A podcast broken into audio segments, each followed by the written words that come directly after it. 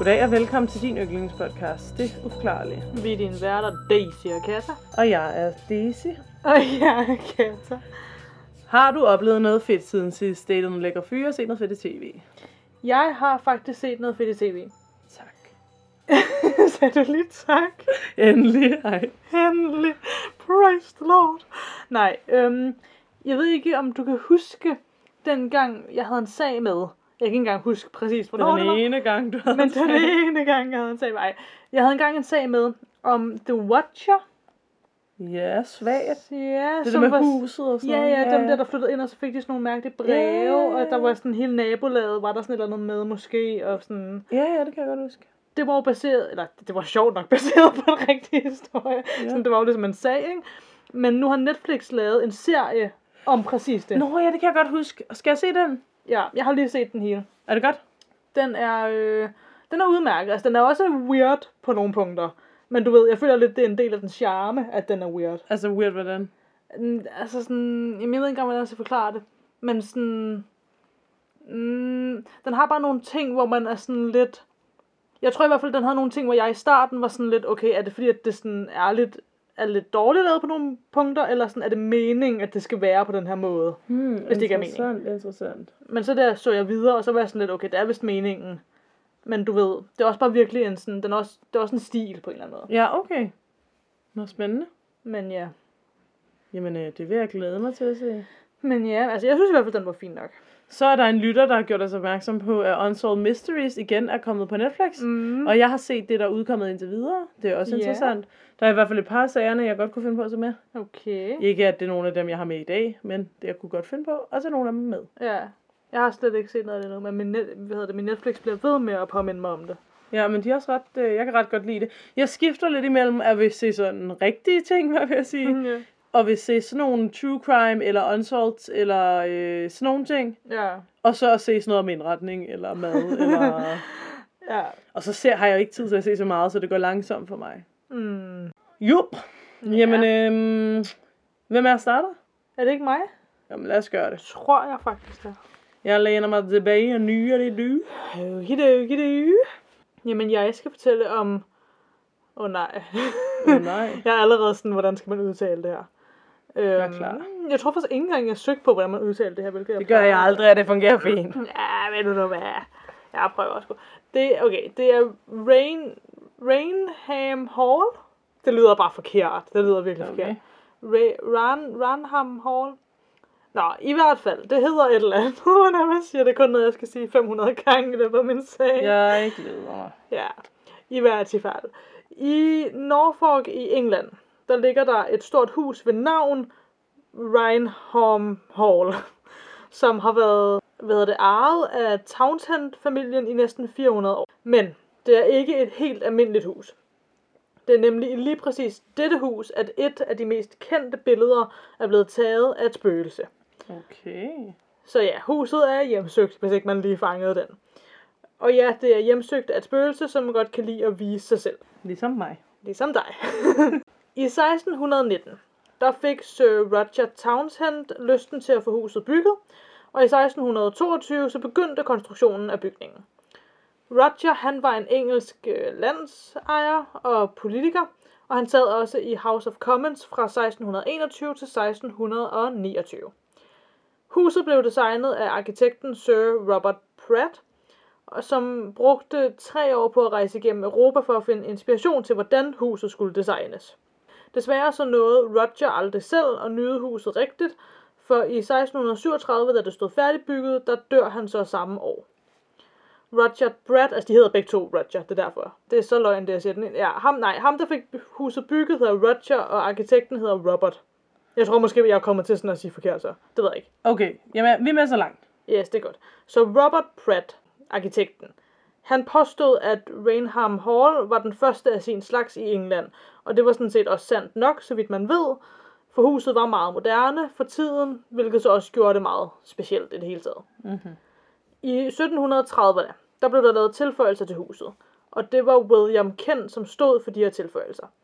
Han blev hyret af Charles Turnip Townshend, og William her, han lavede så nogle fine detaljer på huset, såsom udskårne mønstre og detaljer til skorstenene, Han lavede sådan nogle øh, mosaikmalerier, han lavede detaljer ved dørkammene, og nok det største og mest beundringsværdige af hans tilføjelse var en udsmykning af loftet i marmorhallen.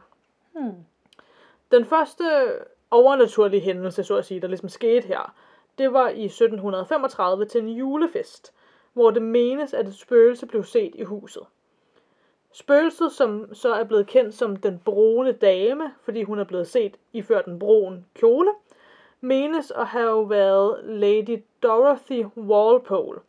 I 1936, der blev der taget det berømte billede af hende. Dorothy var Charles Townhends anden kone. Hun var... Hvem var det nu, Charles var, sorry? Det er bare en af sådan øh, efterkommerne, hvad jeg vil sige, til, øh, til Roger.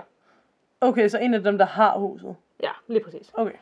Ja. Så hun var også... En kone til en af dem, der ejede huset. Lige præcis. Og hun var Robert Walpoles søster, og han var politiker og medlem af parlamentet. Charles, som var ham, der nu ejede huset, og Dorothy her, de blev gift i 1713.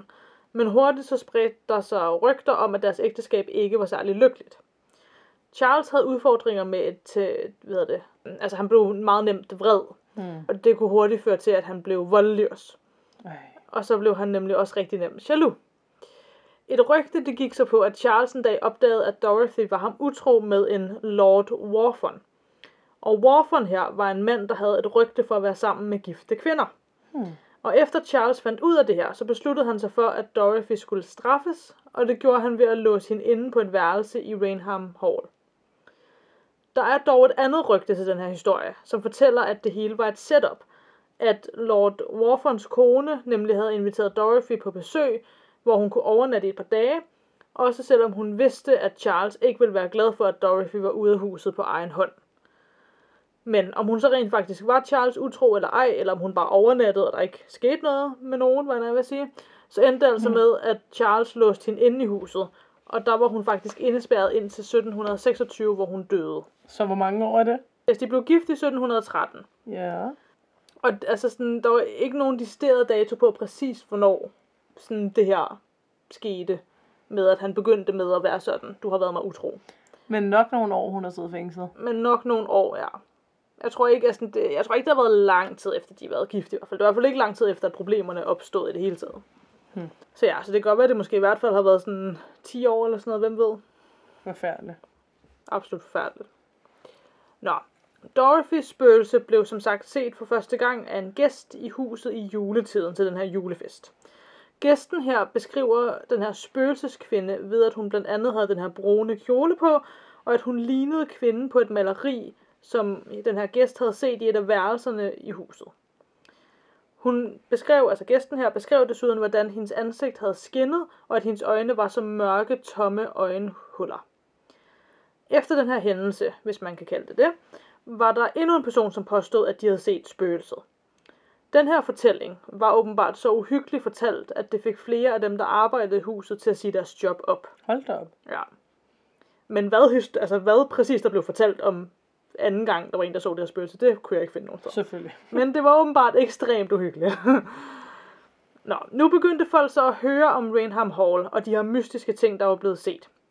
Så en nysgerrighed begyndte så småt at tiltrække folk til huset, også lang tid efter, at Dorothy rent faktisk var blevet set for første gang. Captain Frederick Marriott, en forfatter, Frederica. Frederica, øh, en forfatter, som var venner med Charles Dickens, hørte også om de her historier og fik så lyst til at efterforske det selv. Han fik så lov til at overnatte i huset et par nætter. Og hans datter sagde, at han havde øh, hvad det, såret der med en lat pistol under hans hovedpude, bare for at være på den sikre side. Men det hjælper jo ikke mod spøgelse. Nej, Idiot. men ja, det havde han i hvert fald. Nå, det der så skete, mens han var her, det var, at han åbenbart ser Dorothys spøgelse. Og det her, det er bare lige for tidsreference, det her det er så i 1836. Så ser han så Dorothys spøgelse i en af korridorerne, hvor hun gik med et lys i hånden. Da han ser hende, så begynder hun så med at gå langsomt hen imod ham, mens hun smilede til ham på en, ifølge ham, ondsindet og djævelsk måde. Han blev så forskrækket og bange, at han så griber ud efter sin pistol, hvorefter han skyder hende direkte i ansigtet. Nej, det er ikke sjovt. Det var så syret. Det er ikke sjovt, det er bare så sådan... Random. Ja. Nå, i det han så skyder hende, så forsvinder hun bare ud i den blå luft, og han forlader så Rainham Hall kort efter og vender aldrig nogensinde tilbage igen. Der blev fundet nogle gamle medicinske dokumenter i 1960'erne, og de viste umiddelbart, at Dorothy levede et lykkeligt og fuldendt liv, og at en masse personer elskede hende højt. Jeg Ja. ved ikke helt, hvorfor det her det stod i medicinske dokumenter, at folk elskede hende højt. Hun er det så skønt, skrev lægen. Altså, det gjorde det åbenbart. Spørgsmålet, der så kom ud af det, var, hvorfor hendes spøgelse så skulle være ondsindet. Men, ja, men man ved så også, at flere fra Townsend-familien, som har boet i huset efterfølgende, har været rigtig glade og trygge for at have hendes spøgelse i huset. Så måske er det hele ikke så sort-hvid. Og måske misforstod han bare hendes smil. Ja, det er det. Den 19. september 1936 var der, hvor det her berømte billede blev taget. Det var en Captain Hubbard C. Provand og hans assistent Indra Shearer, som besøgte Rainham Hall for at tage nogle billeder. De rendte rundt i hele huset og tog en masse billeder forskellige steder. Og jeg tror, altså, de tog ikke billeder på grund af spøgelset. Altså, det var bare på, det var på grund af huset, de tog billeder. Det var noget Ja. helt andet. Nå, da de så på et tidspunkt havde placeret sig ved en trappe i huset her og ville tage et billede der, så gik Provand under det sorte klæde ved kameraet, da øh, Shearer, assistenten her, så pludselig sagde til ham, at han skulle skynde sig at tage et billede. Uden at tænke for meget over det, så tager han bare et billede med det samme, og det var så her, at den brune dame blev foreviget i et billede. Okay. Det blev udgivet i magasinet Country Life samme år, og de fleste påstod, at billedet måtte være falsk, og at det desuden ligner en statue af Jomfru Maria. Men det er så stadig i dag et af de mest kendte spøgelsesbilleder, man kender til. Og ja, gå endelig ind og søg på det, fordi... så, er det det her? Øhm, ja, det er det. Den paranormale efterforsker Harry Price lavede et interview med Provand og Shearer her, som fik taget billedet. Price han troede nemlig 100% på, at billedet var ægte, så interviewet blev måske også vinklet lidt til den side. I don't know. Men ja. Udover Dorothy, så er der også blevet set andre spøgelser i huset. En tidligere gårdmand og hans cocker spaniel er blevet set, efter de begge var borte. To spøgelsesbørn er blevet set, og så en Duke of Mammoth er blevet set. Og Monmouth her blev anklaget for forræderi i 1638, fordi der var en teori om, at han havde planlagt at dræbe hans far, som var konge på det her tidspunkt. Det betyder så, at Monmouth her blev nødt til at flygte fra England til Holland, hvor han gemmer sig. Eller gemmer sig. Da hans far døde, så vendte han tilbage til England og ville snuppe tronen, som nu, jo nu teknisk set tilhørte ham, men den var så allerede blevet givet til hans onkel, King Jacob II. Monmouth her påstod nu, at King Jacob havde dræbt hans far ved at forgifte ham, men der var ikke nogen, der troede på ham. Og ikke nok med, at der ikke var nogen, der troede på ham, så blev han ovenikøbet anholdt den 5. juli 1685 og blev henrettet ved Tower Hill kort efter. Det tog otte slag med en økse, før hans hoved blev separeret fra hans krop. Og efter han var blevet begravet, så gik det pludselig op for folk, at man aldrig havde lavet et portræt af ham. Og det er det, synes jeg er virkelig syret, ikke? Så fordi at man ikke har lavet et portræt af ham, så det man gør nu, det er, at man tager hans lig op af graven igen, syr hans hoved på hans skuldre, og så laver de et portræt af ham. Hvorfor var det, de skulle det, siger du? Det var bare fordi, at det, altså sådan, han var jo teknisk set kongens søn. Så det var bare gået op for folk, at der ikke, altså, man havde ikke et portræt af ham. Okay. Ja. Så ja, det er altså ikke kun Dorothy, der efter sine hjemsøger Raham Hall. Det er et paranormalt hotspot på flere punkter. Så vil jeg gerne sige tak til thelittlehouseofhorrors.com, hauntedmansion.fandom.com og rainham.co.uk. Ja, lad os snakke om, hvad vi ser på billedet. Ja. Man kan søge den brune dame billede, og så får, jeg altså det her sort-hvid billede op, hvor der er en rød pil tegnet på billedet, der peger ned på, ja, hvad der faktisk godt kunne ligne en Jomfru Maria-figur. Ja, Det kunne det godt. ja det kunne det godt lidt. Ud over hovedet, og ja, jeg kan ikke se meget andet end, hvad fanden er det her nede i hjørnet? Det der hvide? Det er et godt spørgsmål. Det, kunne, det ligner mere et spøgelse, mand. ja. Det, ja, men hun går ned ad trappen, ligner det, men altså, man kan ikke rigtig... Jeg synes, altså... Jeg vil ikke tro på spøgelse, bare fordi jeg så det billede. Nej. Hvis det er ægte, fair nok, men... Mm. Ja, der er ikke så meget andet at sige andet end, det er en gammeldags trappe, det er sort-hvid. Og så er der sådan en, en skikkelse, der ligner en Jomfru Maria skikkelse, som er sådan lidt gennemsigtig. Men det kunne også have været lavet senere. Og så er der noget i det ene hjørne, der ligner et menneske, som jeg næsten synes ligner mere spøgelse. er det ikke rigtigt? Jo, det ser mærkeligt ud, ja. Ja. Ja, det er sgu ikke, det er ikke til at vide. Det er det. Øh, men det er interessant, hvis det er sandt. Mm, ja. Ja, jeg har ikke andet at sige end uh, interessant. Men det jeg ikke forstår er, hvorfor folk troede, hun skulle være ondsindet, hvis det var hende, der havde været den søde, der var blevet låst inde. Ja, det ved jeg heller ikke. Jeg tænker, at det måske bare har været chokket i at sådan se et spøgelse, hvis man har set det. Ja. Altså, jeg ved ikke, hvorfor man nødvendigvis skulle få et chok af det, men forstå mig ret. Hvis man... Åh, hvis man ikke lige regner med det, der så står et eller andet spøgelse foran dig, jeg vil sgu også få et chok.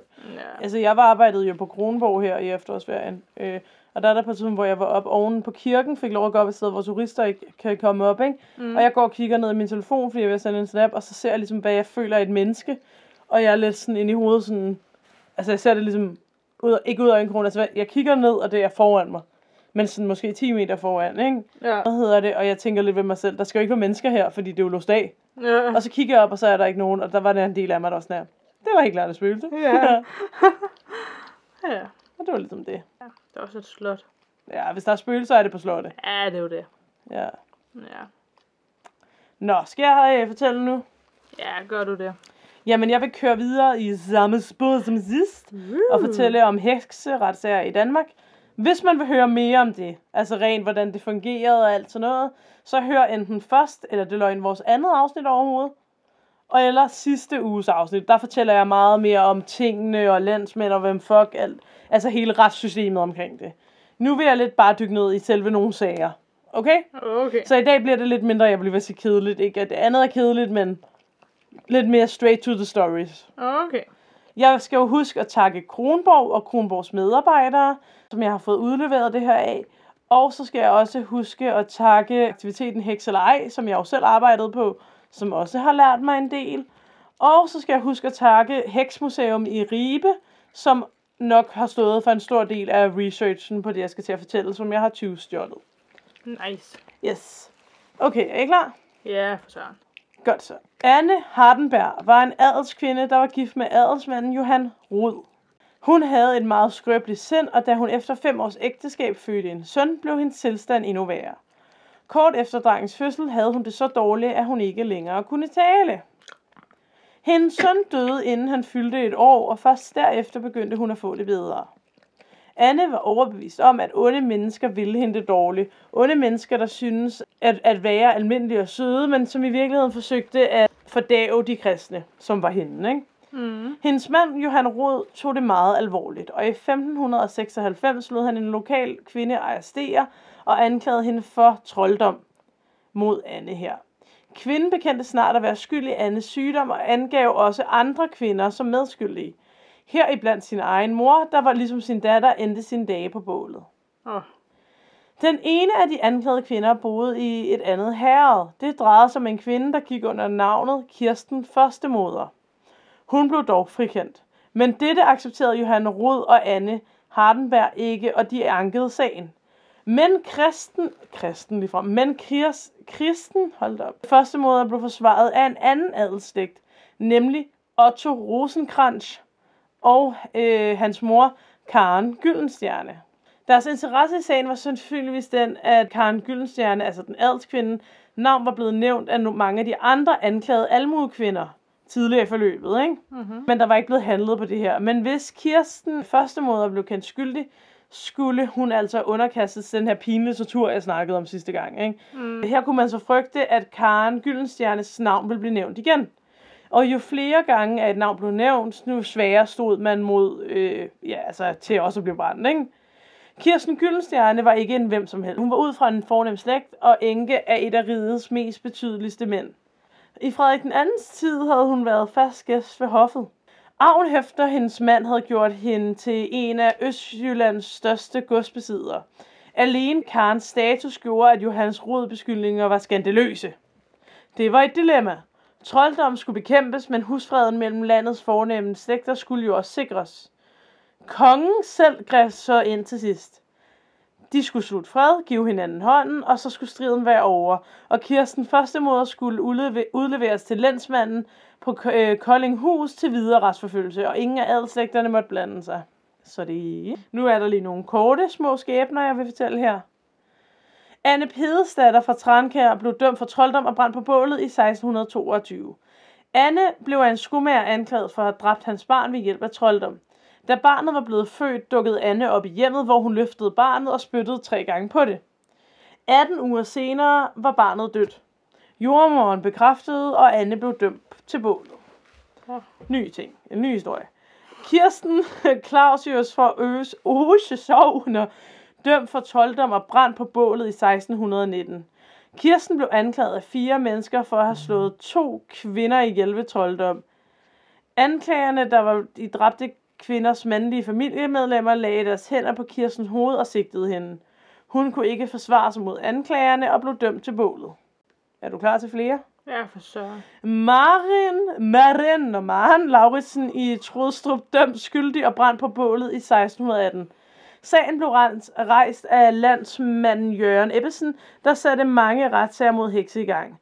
Maren blev anklaget for at være skyld i Helle Jensdatters død. Beviserne mod hende var svage, for de eneste vidner var Helles døtre, der fortalte, at Helle på sit sygepleje havde beskyldt Maren for sin død. Hverken Helles mand eller præsten kunne bekræfte det. Maren var dog flere gange blevet udlagt som troldkvinde af andre dømte troldkvinder og havde levet med trolddomsrygtet i 18 år. Selvom loven sagde, at man ikke kunne dømmes på udlæggelser alene, blev Maren alligevel dømt skyldig og brændt. Jeg tænker for en sikkerheds skyld. Ja, ja. Øh, Jeg har lige to mere, hvis du er klar. Jeg er så klar. Anne Nisdatter fra Vogn i Nykirke Sogn, dømt og brændt på bålet i 1620. Anne fungerede som klog kone, og folk søgte hjælp hos hende, når dyr eller mennesker blev ramt af sygdom. Efter nogle øh, mislykkede behandlinger var der begyndt at samle sig en mistanke til hende. Da hun i 1619 blev angivet som troldkvinde af en allerede dømt troldkvinde, blev der rejst sag mod hende.